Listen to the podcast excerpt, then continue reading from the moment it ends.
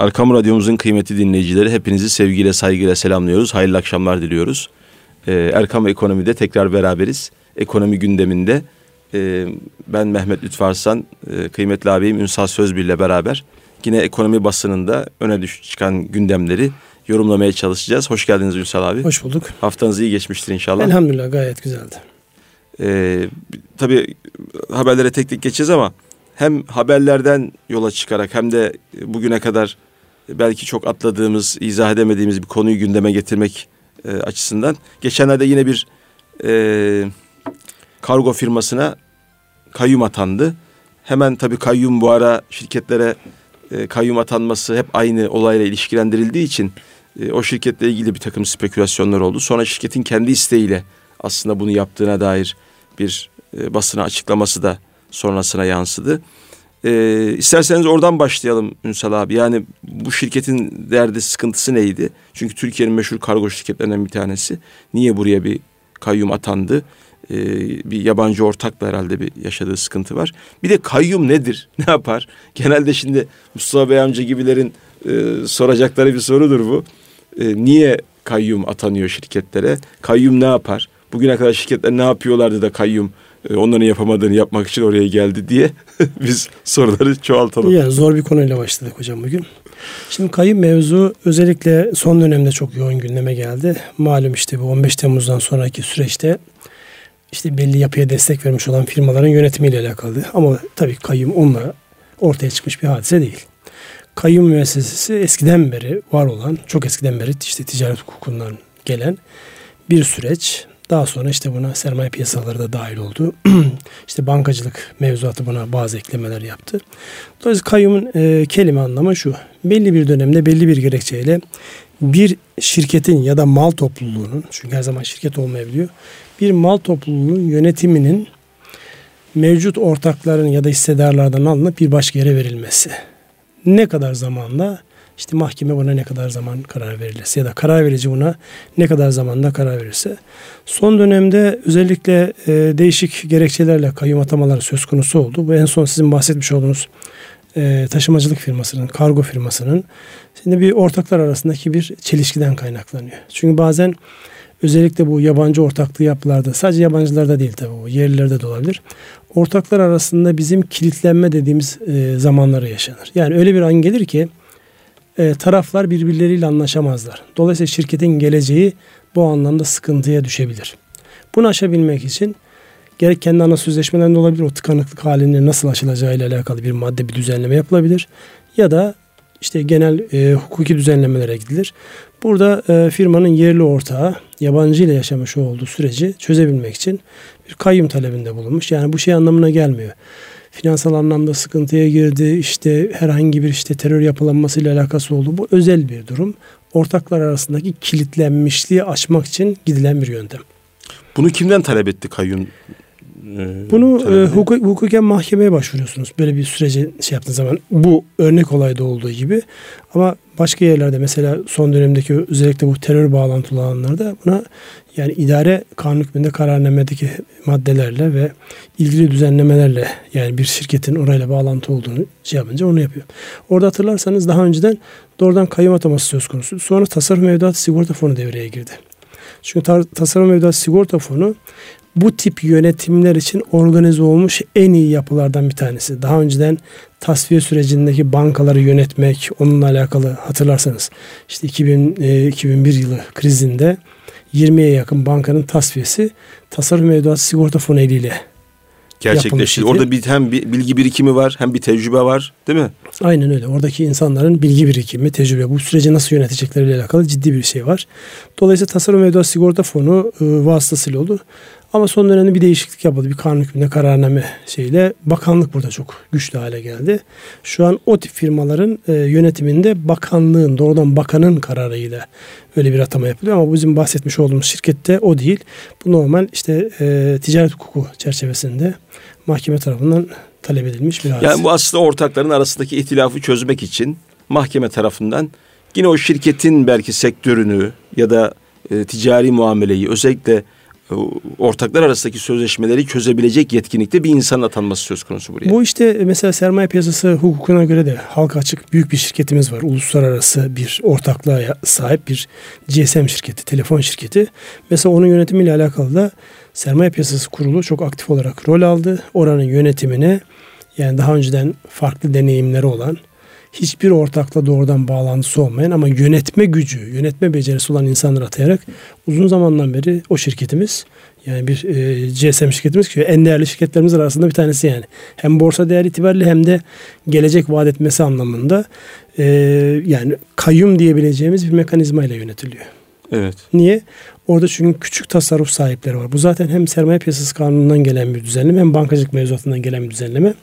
Bir yerin yönetiminde bir aksama olduğu ise ister ortaklar arasındaki e, çelişkiden olsun ister yöneticilerin yapmış olduğu yanlış usulsüz işlemlerden olsun devlet gücü oraya kendi e, bildiği orayı en iyi şekilde yönetecek ve küçük yatırımcıyı koruyacak atamalar yapabiliyor. Dolayısıyla bu da ortaklardan bir tanesinin yabancı ortaktan gelen bir darbenin şirketi tıkayacağı ve oradaki şirketin değerinde bir kayba sebep olacağı varsayımıyla yapılmış bir operasyon. Bu ve benzeri şeyleri Kaldı ki onun görürüz. tabii milli menfaatler açısından da çok önemi var Kesinlikle. o şirketimizin. Kesinlikle. Dolayısıyla böyle bir e, stratejik önemi olması. olan bir şirket evet. onu evet. E, o açıdan yani öyle ortaya bırakılamayacak. Yani hadi siz kafanıza göre yapın denemeyecek kadar önemli bir şirket burası. Evet. Ee, bir diğer haber Ünsal abi belki bahsetmemiz gereken haberlerden bir tanesi 2017 Global 500 raporu yayınlandı. Brand Finance isimli bir şirket tarafından. Bu şirketin yayınladığı her sene düzenli olarak yayınladığı raporda e, dünyanın en değerli markaları e, ortaya konuyor. Google'ın marka değeri geçen yıla kıyasla yüzde 24 artış göstererek 109,5 milyar dolara yükselmiş. Yani Google dediğimiz hani bu arama motoru, arama motoru e, ilk bilgisayar açtığımızda çıkan e, ve bizim basında da işte Google bugün şöyle bir doodle yaptı diye işte o logosunu değiştiriyor günün anlam ve önemine binaen.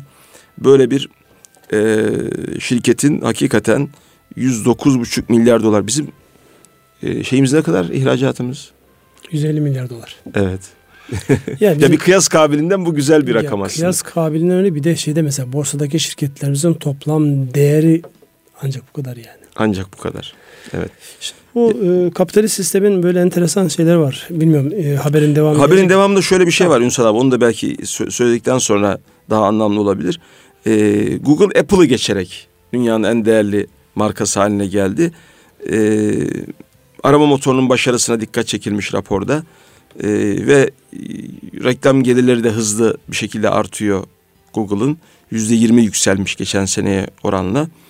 E, Apple'ın marka değeri de geçen seneye kıyasla yüzde 27 azalarak 107.1 milyar dolara düşmüş. E, geçen sene çünkü 145 146 milyar dolarmış e, Apple'ın marka, marka değeri. değeri. Şimdi düşmüş bu Samsung'da yaşadığı rekabetten dolayı mıdır acaba? Yoksa böyle bir e, Apple ürünlerinden e, genelde iPhone bir evde bile mesela 3-5 tane iPhone vardır muhtemelen her Türk evinde e, neredeyse. E, böyle bir hani marka değerini yitirmesinin de belki e, üzerine konuşabiliriz. Ama benim esas vurgulamak istediğim ve sizin de özellikle buradan e, yola çıkarak e, yorum yapmanızı istediğim nokta bu iki şirketin de e, bilişim şirketi olması. Yani yeni yükselen bir trend bu son belki 50 sene hatta 40 sene içerisinde ortaya çıkmış bir sektör. Dünyanın en zengin de bu sektörden, en değerli markaları da bu sektörden ve bütün hayatımızı böyle hallaç pamuğu gibi atan bir aslında sektörden bahsediyoruz. Bir de kıyas kabiliğinden e, bir bilgi de size soracağım.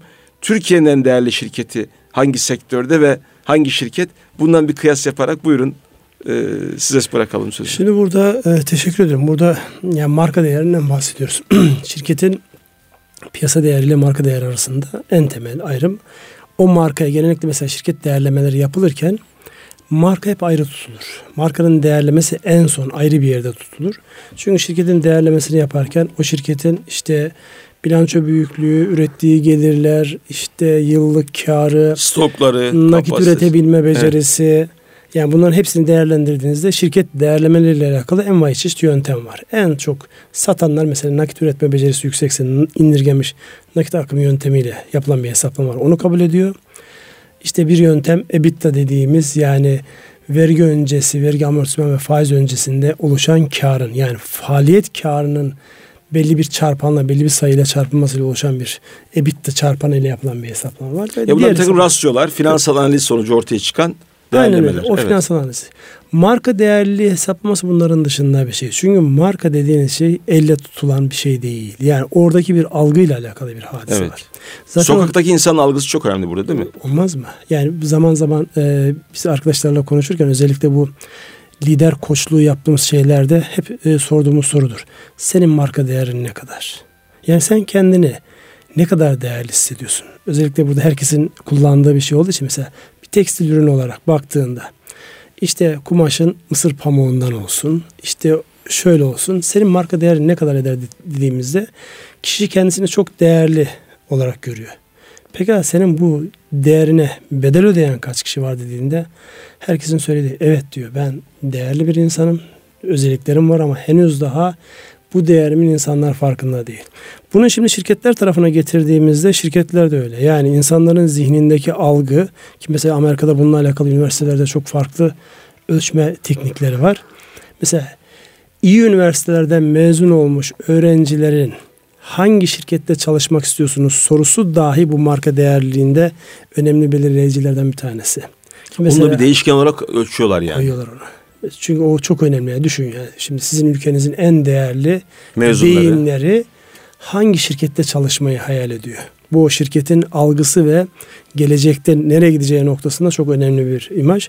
İşte bu bahsetmiş olduğunuz o arama motoru Google bu anlamda şu an dünyada iyi okullardan mezun olmuş. İşte bu Silikon Vadisi'ni besleyen üniversitelerden mezun olan insanların en yoğun çalışmayı düşündüğü yapılardan bir tanesi. Onun birçok sebebi var. Ama en önemli sebebi de yani söylenen okuduklarımızdan söylüyoruz. Çünkü Google'ı anlatan bir sürü kitap yazıldı. Çalışma ve üretkenlik anlamında yani kişinin kendisinin yeni bir şey ürettiğinde onun karşılık bulma noktasında en rahat hissedilen şirketlerden bir tanesi. Yani düşünün size dünyanın en değerli beyinleri var ve bu değerli beyinler ürettikleri ürünler ya da çözümler neyse ve hemen size karşılık buluyor. Hemen hayata geçecek kadar rahat bir alan tanınıyor. Bütçe veriliyor ona. Ya bir fikrim var. Hayata geçirmek için en uygun yer burası. Dolayısıyla bu da şirketi değerli hale getiriyor. Evet, evet. Yani ee, yakın zamana kadar biliyorsunuz bu daha çok böyle makine ağırlıklı ya, ya makinaydı işte işte general motorlardı. İmalat sektörüydü. İmalat sektörüydü. Çok. İşte bir dönemde petrol yani büyük yatırım e, makine parkurları gerektiren aslında şeylerdi ama bunların hepsi geçti. Hepsi geçti. Şu an ağırlıklı olarak bu işte teknoloji, iletişim o arası ağırlıklı olan şirketler çok ön planda. Bu herhalde uzun yıllarda böyle Türkiye'nin en değerli markası peki? Türkiye'de en herkes en, kendisini en değerli görüyor ama gördüğüm kadarıyla e, bankacılık sektörü ve e, GSM yani telefon şirketleri şu an ön planda. Bankacılıkla alakalı bugün bir bankamız en değerli marka olarak seçilmiş olmanın lansmanını da yaptı zaten.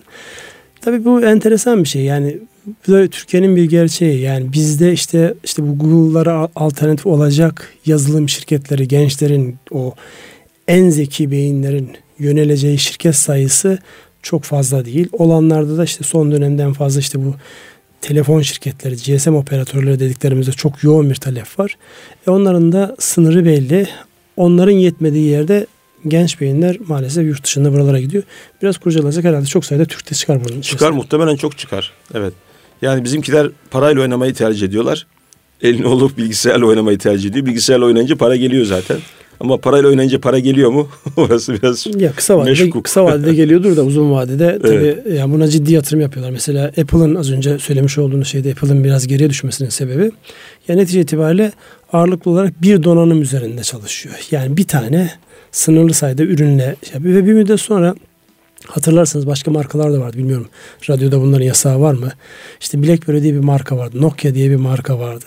İşte Sony çok Silindiler değil mi? Silindi gitti hepsi. Evet, evet. Niye? Günceli yakalayamadı. Kullanıcıyı yakalayamadı. Ben e, mesela hiç unutmadığım şey bir zamanlar bizim gençliğimizde herkesin belinde bir Walkman diye bir şey vardı. Evet evet. İnsanlar onunla yani dünyanın parasını biriktirir ve verirlerdi oraya. Bir markaydı orası. Ağırlıklı olarak bir markaydı.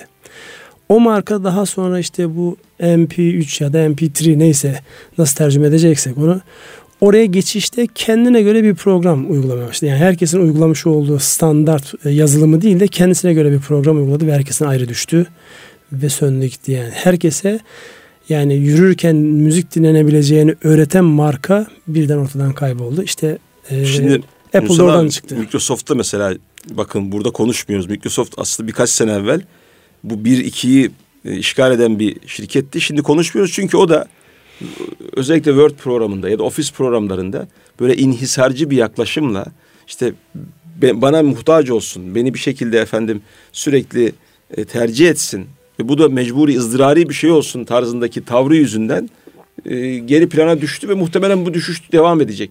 Çünkü Google'ın en önemli özelliği her şeyi hani ortalama kullanıcı açısından bakıldığı zaman böyle bedava yapması. Şimdi Word için yüzlerce dolar ödüyorsunuz. O, o sırada Google dokümanlar diye bir şey çıkarttı Google. Ve işte kelime işlemcileri internet üzerinden çok rahat insanlar ona alternatif olarak tercih etmeye başladılar.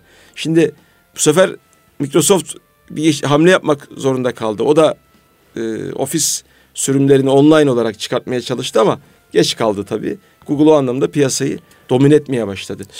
Dolayısıyla şunu söylemeye çalışıyorum. Yani siz yeni çağın ruhunu ne kadar çok anlarsanız ve o kullanıcının, son kullanıcının kendisini rahat hissedeceği ve e, bakın bu bedava sunuyor bunu işte çok güzel imkanlar sunuyor dediği şeyleri önüne koyabilirseniz muhtemelen e, kazanacaksınız.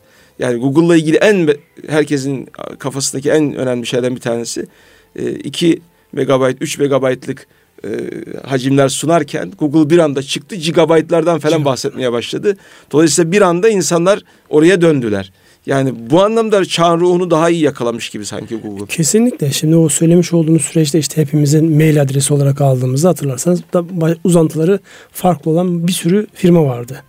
Şu an baktığınızda sayılar azaldı. Ağırlıklı olarak da Google'ın uzantısı olan e, mail kullanılıyor. Şimdi mail oradan kullanınca ve saklama sınırlaması olmayınca otomatik olarak herkes oraya gidiyor. Çünkü ötekisinde saklama için ilave bir bedel ödemeniz gerekiyor. Yani her istediğinizde ulaşamıyorsunuz.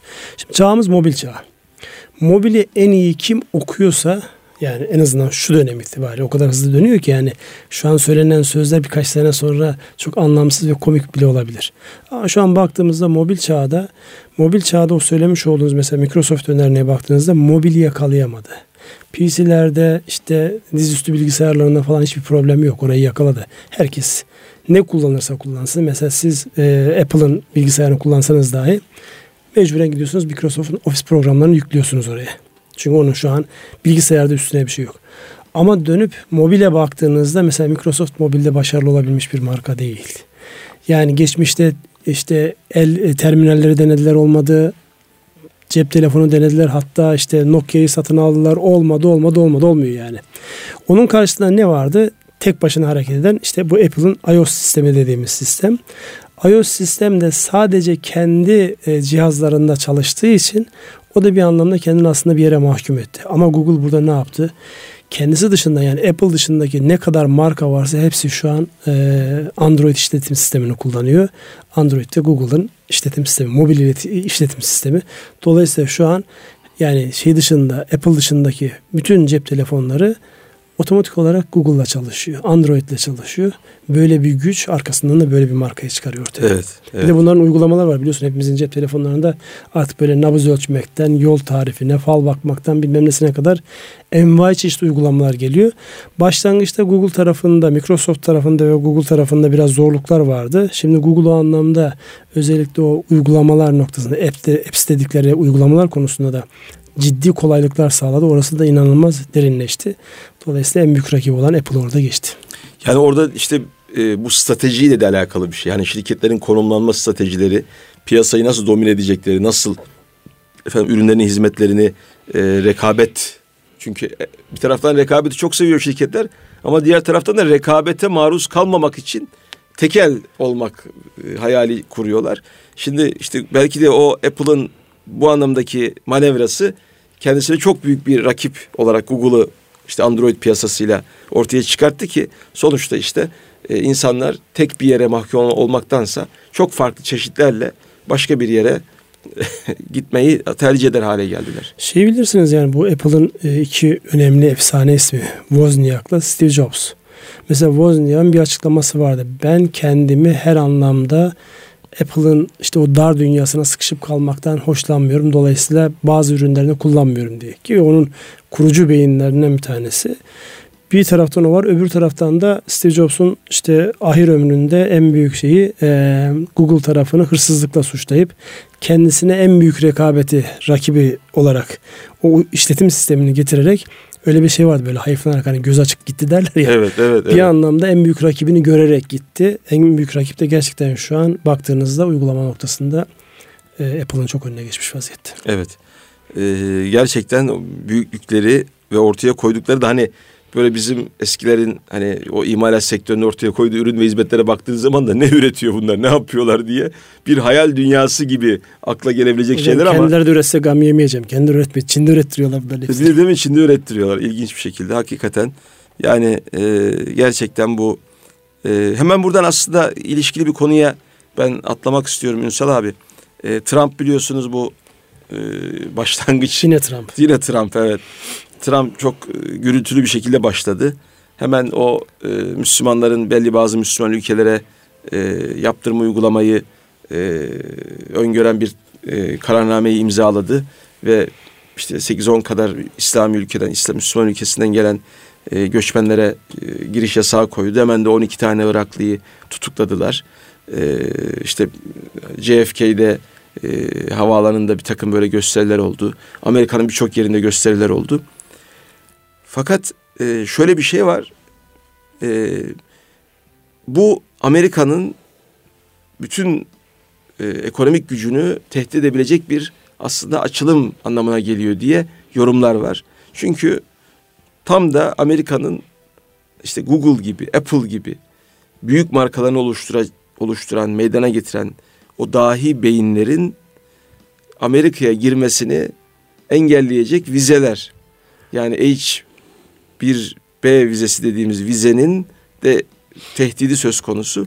Dolayısıyla Amerika'yı Amerika yapan belki de en önemli insan kaynağı etkeni bu konuda ciddi bir tahribat alırsa Trump yüzünden Amerika'nın çöküşü başlayabilir şeklinde yorumlar var. Ne diyorsunuz? Ya bir yorum o ama öbür taraftan da şöyle bir şey var. Yani netice itibariyle büyük bütçeler, büyük imkanlar insanların gelişmesine çok ciddi katkı sağlıyor. Yani sizin Allah vergisi doğuştan zekanızın olması tabii ki önemli bir unsur ama bunun kullanıldığı ve geliştirildiği yer daha önemli. Yani ekosistem diyoruz değil ekosistem. mi? Ekosistem. Şimdi bu ekosistem içerisinde yani Amerikalıların şöyle bir karar olmuş olamaz mı? Yani eğer hedefte İslam dünyasını seçmişseniz İslam dünyasında ne kadar parlak beyin olursa olsun Amerika'ya gelip gelişmesin ben gelişecek beyinleri başka yerden devşireyim diye bir şey olamaz mı? Şimdi bunun bir de tersten Kendi çocuklarından devşirmek de olabilir yani. Kendi Bunda... çocuğu onun haricinde bu anlamda kendisine rakip görmediği zaten biliyorsunuz şu an mesela yazılım dünyasının en önemli beyinleri Hintlerden çıkıyor. Evet. Hindistan, Hindistan Pakistan. Çin, Çin.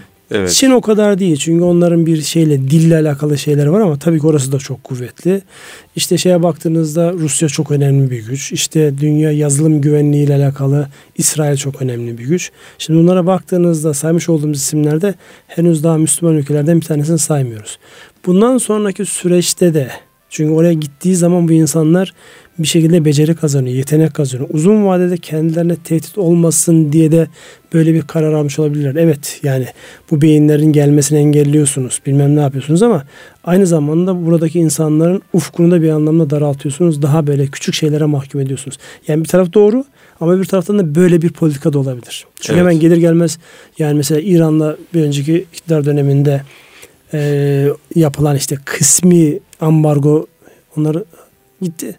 Şu an çok ciddi ciddi açık tehditler var yani İran'a haddini bildireceğiz. Her şey olabilir. Her evet, türlü müdahale evet. yapabiliriz gibi. Bunlar zaten bugün nerede e, özellikle para piyasalarında inanılmaz olumsuz yansımalar oluyor. Trump yani Trump bunlar aslında ekonomi piyasası alıyor satıyor bir taraftan Alıp yine. satıyor tabii. Evet. Evet. Efendim ekonomi gündeminde Erkam Radyo'da Ünsal Sözbir abimizle birlikte ben Mehmet Lütfarsan yorumlarımıza devam ediyoruz. Biraz ara vereceğiz. Birazdan tekrar beraberiz efendim. Ekonomi gündeminde tekrar beraberiz. Erkam Radyo'da ben Mehmet Lütfarsan, kıymetli abim Ünsal Sözbir ile birlikte ekonomi haberlerini yorumlamaya devam ediyoruz. Ee, kıymetli dinleyicilerimiz. Ee, biraz önce şöyle kapattık Ünsal abi. Ee, ekonomi basını alıyor satıyor haberleri diye.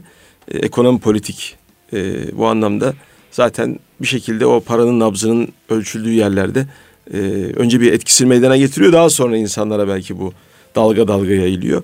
Geçen haftaki programımızı da e, şeyi kapatmıştık. Fitch e, bir not indiriminde bulunacak gibiydi. Siz de orada işte zaten bu çoktan alındı satıldı tarzında bir yorum yapmıştınız. Biz fişi beklerken Standard Poor's'tan bir hamle geldi. Sonra fişin hamlesi geldi. Bunları ben size sorayım nasıl hamlelerde bunlar? Şimdi bunlar e, yani standart Poor's'un gibi beklemiyordu. Çünkü bunlar zaten Türkiye'nin yani notunu hiçbir zaman yatırım yapılabilire getirmedikleri için hiç onlardan bir değerlendirme beklemiyordu. Değerlendirme ile alakalı bir takvimleri de yoktu zaten.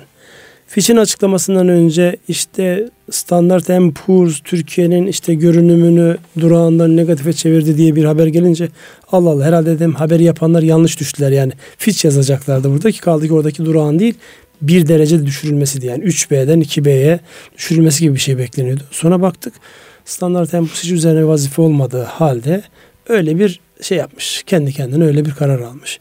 Arkasından da Fitch'in zaten beklenen kararı geldi. Hatırlarsanız geçen hafta demiştik. Düşürmezse sürpriz olur. Çünkü artık piyasa bunun düşmesini satın aldı. Bu saatten sonra para piyasalarına, sermaye piyasalarına yansımaları çok minik olacak demiştik.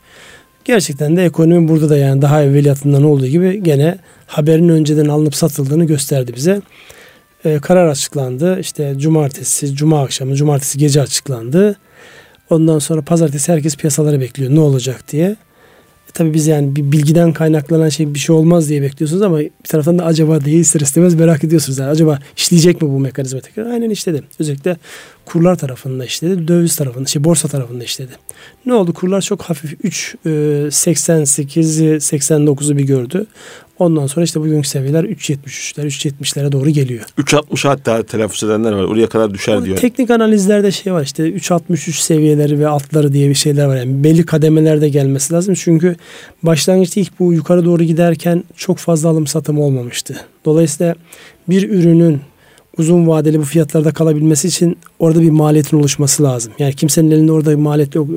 Bu arada oralarda maliyetler oluştu. Yani insanlar oradan aldılar sattılar bir maliyet oluşturdular. Onun için ilk anda 63'e gelirse oradan aşağı gelir o kadar rahat söylenemiyor. Biraz teknik anlamda daha bir net net gelmesi lazım. Onun için de daha böyle piyasaya en azından Türkiye'ye kaynak giriş anlamında çok daha net haberlerin gelmesi lazım ki şu an borsa tarafında çok net görüyoruz. Çok ciddi kaynak girişleri var enteresandır yani. Yani kağıtlar düştü o yüzden yabancılar mı alıyor? Nasıl oluyor bu? Şimdi Hakikaten burada, borsada ciddi burada iki mekanizma var. var. Yani Türkiye'nin notunun yatırım yapılabilirin altına düşürülmesi bazı fonların Türkiye'ye girmesini engelliyor. Çünkü onların kendi anayasalarında en az iki şirketin karnesinin iyi olması lazım. Yani Türkiye'ye verdikleri karnenin iyi olması lazım gibi bir şeyler var. Ama bunun dışında birçok fon var. Bunlar şeyi seviyorlar, riski seviyorlar. Yani riskli piyasalar daha doğrusu oynak piyasalarda olmayı seviyorlar. Şu an Türkiye'ye bu anlamda daha fazla risk alıp riskin karşılığı kar. Çünkü oynaklıkları o kadar yüksek ki yani işte kurlar 3.74'ten 3.90'a gitti. Şu an tekrar 3.73-3.74'e geldi. Dolayısıyla bu aradaki bu hareketlilik birilerine çok ciddi %3'lük %4'lük bir e, para kazandırdı. Yani doğru adımlar attığını varsaymayın. Yani burada genellikle böyle uçlarsa hesaplar. Aa ne güzel paralar kazandı. Her zaman tutmayabilir. Ama borsa tarafına baktığımızda Fitch'in Türkiye'nin notunu yatırım yapılabilirin altına düşürdüğü gün %3'e yakın prim yaptı. Hala prim yapmaya devam ediyor. Yani normalde baktığınızda herhalde birazdan konuşuruz işte enflasyonun bu kadar yüksek geldiği bir ayda yüzde iki uçağa yakın enflasyonun geldiği bir ekonomide piyasada borsa aşağı gelmesi lazım. Borsa aşağı gelmedi. Çünkü artık insanların diğer yatırım araçlarıyla alakalı çok fazla bir beklentisi yok. Borsa hem yabancılar için hem yerliler için yeni cazibe noktası olmaya başladı. Onun sebebi de e, oradaki ürünlerin, oradaki yatırım araçlarının fiyatının düşük olması. Dolar karşısında. Şimdi felaket tellalı yapsam. Bu aslında borsaya yükselişi sağlayan yabancı yatırımcı bir müddet sonra borsa çok güzel gidiyor deyip Türk yatırımcıyı buraya çekip kağıtları satıp çıksalar böyle bir şey olabilir yani mi? Mümkün bu. Mesela biz 1994'te yaşadık onu. Türkiye'nin notu o zaman böyle e, birden yatırım yapılabilirden çıktı. Mesela ilk düştüğünde not piyasalar bekliyordu. Sonra borsa birkaç seans böyle inanılmaz prim yaptı o prim yapınca herkes tamam ya bu hiçbir etkisi olmadı dendiğinde yerli yatırımcıların yönlendiğinde borsası çok sert bir şekilde o 94'ün meşhur işte e, kara perşembe diyebileceğimiz bir gün yani günü hatırlıyorum perşembeydi. Dolayısıyla öyle bir günde yani çok net bir e, şey yaşandı, kırılma yaşandı. Dolayısıyla bir algı yönetimi var ama şu anki derinliğe baktığımız zaman Türkiye'nin işte uluslararası entegrasyonuna baktığımız zaman işte Amerika'dan Nasdaq'la Türkiye borsası şu an ortaklaşa e, projeleri var. Beraber çalışıyorlar. Dolayısıyla derinlik arttı. Türkiye'den e, yatırım aracı almış, hisse senedi almış olan, işte borçlanma kağıtları almış olan fonların büyüklükleri çok arttı. O kadar e, yani kolay olmaz o hadise. Zaten şu anda yabancıların elindeki oran %64-65. Yani zaten şu anki çoğunluk Üçte ikisi zaten onlara diyorsunuz. Öyle olunca Evet. yani kime e, elindeki malı verebilmesi için birisinin alıcı olarak gelmesi lazım. Alıcı olarak gelmiş yerli o kadar büyük yatırımcı yok orada. Evet. İçin orası devam eder gibi duruyor. Şu anki en azından görüntü borsanın gelecek iyi haberlerle beraber yönünün yukarı olabileceğine dair bir işaret var. Tabii biz bunları yatırım tavsiyesi olarak söylemiyoruz. Sadece kendi yorumumuz olarak söylüyoruz. Evet. Ee, enflasyondan bahsettiniz biraz önce Ünsal abi. Aylık rakamlar açıklandı. Bir yukarı doğru gidiş var. Ee, Merkez Bankası da tahminini e, revize etti biliyorsunuz. Böyle sıkıntılı bir sürece mi giriyoruz? Nasıl olacak? Şimdi sıkıntılı sürece gibi Merkez Bankası zaten gördü. Yıllardır %5 ile e, hedefleme %5'te yapıyordu. Hiç %5 olmadı. Yani en yakın işte %6.5'leri görmüştük o dönemde. E, onu gören Merkez Bankası 6.5'ten yani bu seneki hedefi 6.5'ten 8'e çekti. Uluslararası piyasalara 8'e çekti. Fakat özellikle Ocak ayında gelen bu datalar biraz da bir kafaları karıştırdı. Çünkü özellikle gıda enflasyonunda tarihte bir ayda yüzde altıyı geçen bir enflasyon görülmüş bir şey değil. Şimdi herkes bunun bugün mesela baktığımızda herkes bunu yorumlamaya çalışıyor. Ne oldu da böyle oldu? Aslında biz kendi e, deneyimlerimizden bunu biraz görme şansımız var. Bir tanesi Ocak ayında özellikle gıda e, tarafında işte sebze, meyve ya da işte e, yoğun kış şartlarından dolayı mal hareketlerinde bazı sıkıntılar oldu. Sadece kıtlıktan kaynaklanan bir fiyat hareketinden bahsedilemez. Bu arada kurlar çok ciddi arttı. Yani kurları düşündüğümüzde e, fiyatlara yansıtılmamış ama maliyetlerin içerisinde duran bir kur yükü vardı. O geldi fiyatların içerisine girdi. Dolayısıyla 9.22 yıllık bazda baktığımızda Ocaktan Ocağa baktığımızda 9.22'lik e, enflasyon oranı yüksek bir oran. Yani Kasım aralığın kur dalgalamalarını Ocak'ta gördü gıda sektörü diyorsunuz. Öyle oldu. Yani öyle oldu. İşte e, Şubat ayındaki e, hesaplamalar çok önemli burada. Yani Şubat ayında bir gıda enflasyonunda bir eksiye dönüş olma olmaz ise şayet bu geçmişte oluşan maliyetler, fiyatlara yansıtmamış maliyetlerin artık fiyatlara yansıdığını, bundan sonra bu seviyelerde kalacağını göstergesi. Zaten yani Mustafa amca söylüyor yani siz diyor böyle atıyorsunuz tutuyorsunuz gayet güzel diyorsunuz da file farklı bir şey söylüyordu. İşte bu hafta Gördük daha diyor, doğrusu değil bu açıklama Evet. yani onu haklı çıkardı. Artık Nuriye Hanım teyzeyle Mustafa amcaya diyecek sözümüz de kalmadı yani. Yani her hafta çıkardı. 50 lira ayırırdım ben pazara. Fakat bu, bu sene bu hafta aldığım para e, daha doğrusu mal, e, sebze, meyve gittikçe azalıyor diyecekler. Gittikçe az işte geçen hafta anlattığımız temel fıkrası Temel artık fıkrası. işlemeyecek burada. Evet evet. Yani Önlemler- filedeki filedeki oran e, giderek azalıyor. Onun için yani orada e, evet insanlar artık bunu hissetmeye başladılar.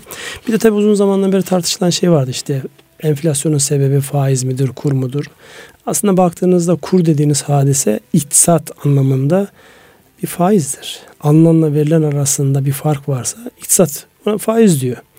Yani döviz üzerine yaptığınız için o kur farkı diye onun adını farklılaştırabilirsiniz ama alınanla verilen arasında bir fark var. Dolayısıyla e, faizin ki kredi üzerinden kullanılan faizin enflasyona yansıması biraz zaman alan, biraz dolaylı olsa da kurdaki hemen anında yansıyor. Onun için yani merkez bankalarının bu anlamında e, enflasyonu kur, disiplin etmek istiyorlarsa ki bizim Merkez Bankası açısından da öyle e, kur konusunda yani, yani giderse gitsin gibi bir tavır sergileyemez. Yani onun da disipline edilmesi, kontrol altına alınması gerekiyor. Bugün Maliye Bakanı zaten bir şey vardı. Sene sonunda %8'lik hedefi yakalayacağız diye bir açıklaması da oldu. Evet. İnşallah daha da altına gelir yani bu. Çünkü herkesin cebinden e, serveti varlığı alıp götüren bir süreç. Evet. Bu tabii e, hükümetin de ekonominin bu e, kırılganlığı ve e, kötüye gidişine karşı aldığı bir takım önlemler de söz konusu. Geçenlerde emlak sektöründe vadelerin 240 aya çekilmesinden bahsetmiştik.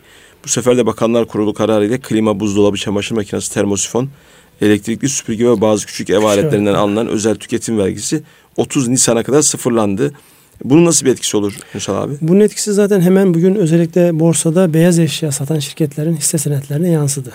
Çünkü bu e, insanların ötelenmiş taleplerini ya da en azından dur bakalım diyen taleplerini bir de orada bir tarih var.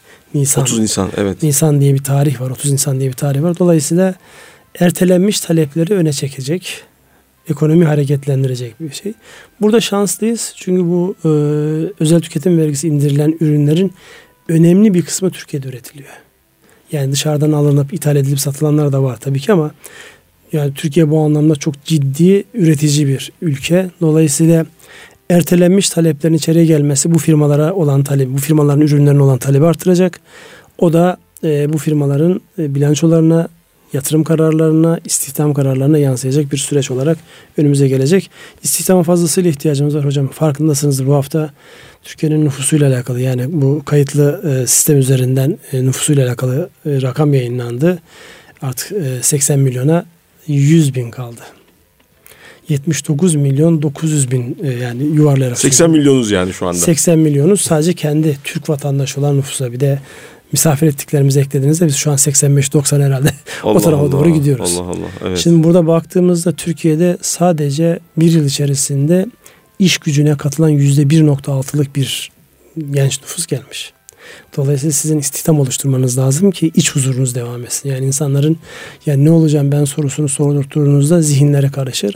Onun için ekonomi canlandırma noktasında daha önceden de konuşmuştuk. Belli bölgelerin teşvik edilmesi, belli yatırımların teşvik edilmesi, oralara kaynak sağlanması, işte küçük orta ölçekli firmaların desteklenmesi.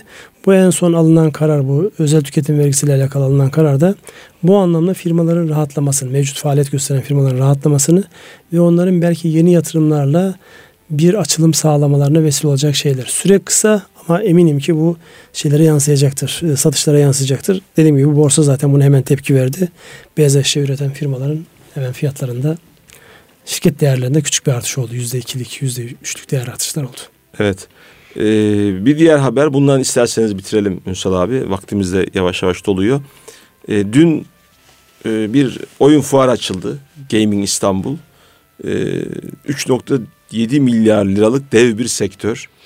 Ee, burada da e, akıllı telefonlar, bilgisayarlar ve sosyal ağlardaki oyunlarla ilgili bir fuar bu.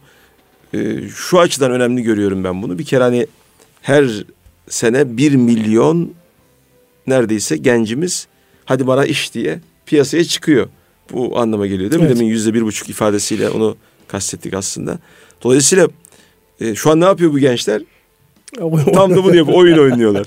Oyun oynuyorlar. E, şöyle bir rakam var. 2016 sonu itibariyle akıllı telefon, bilgisayar veya sosyal ağlardaki oyunlar oynayan kullanıcıların sayısı 31 milyona yaklaşmış. Türkiye'deki oyun sektörü de ciro bakımından tam 3.7 milyar liralık yani 750 milyon dolarlık bir boyuta ulaşmış. E, dolayısıyla böyle bir ortada bir gerçek de var. Hem gençlerin kendilerinin olmak istediği hem böyle bir e, iştah kabartan bir e, sektör. Bir de şu anlamda çok önemli. Mesela bu yeni e, fuara Çinli bir dev firma Tencent isimli bir firma 5 milyon dolarlık bir yatırım yapmış ve de şöyle bir yorumda bulunmuş. Benim esas o yorum ilgimi çektiği için onu sizinle paylaşayım diye burada gündeme getirmiş oldum. Herhangi bir doğuda başarılı olmuş bir oyunun batıda lansmanı için muhakkak Türkiye'de denenmesi gerekiyor diyor.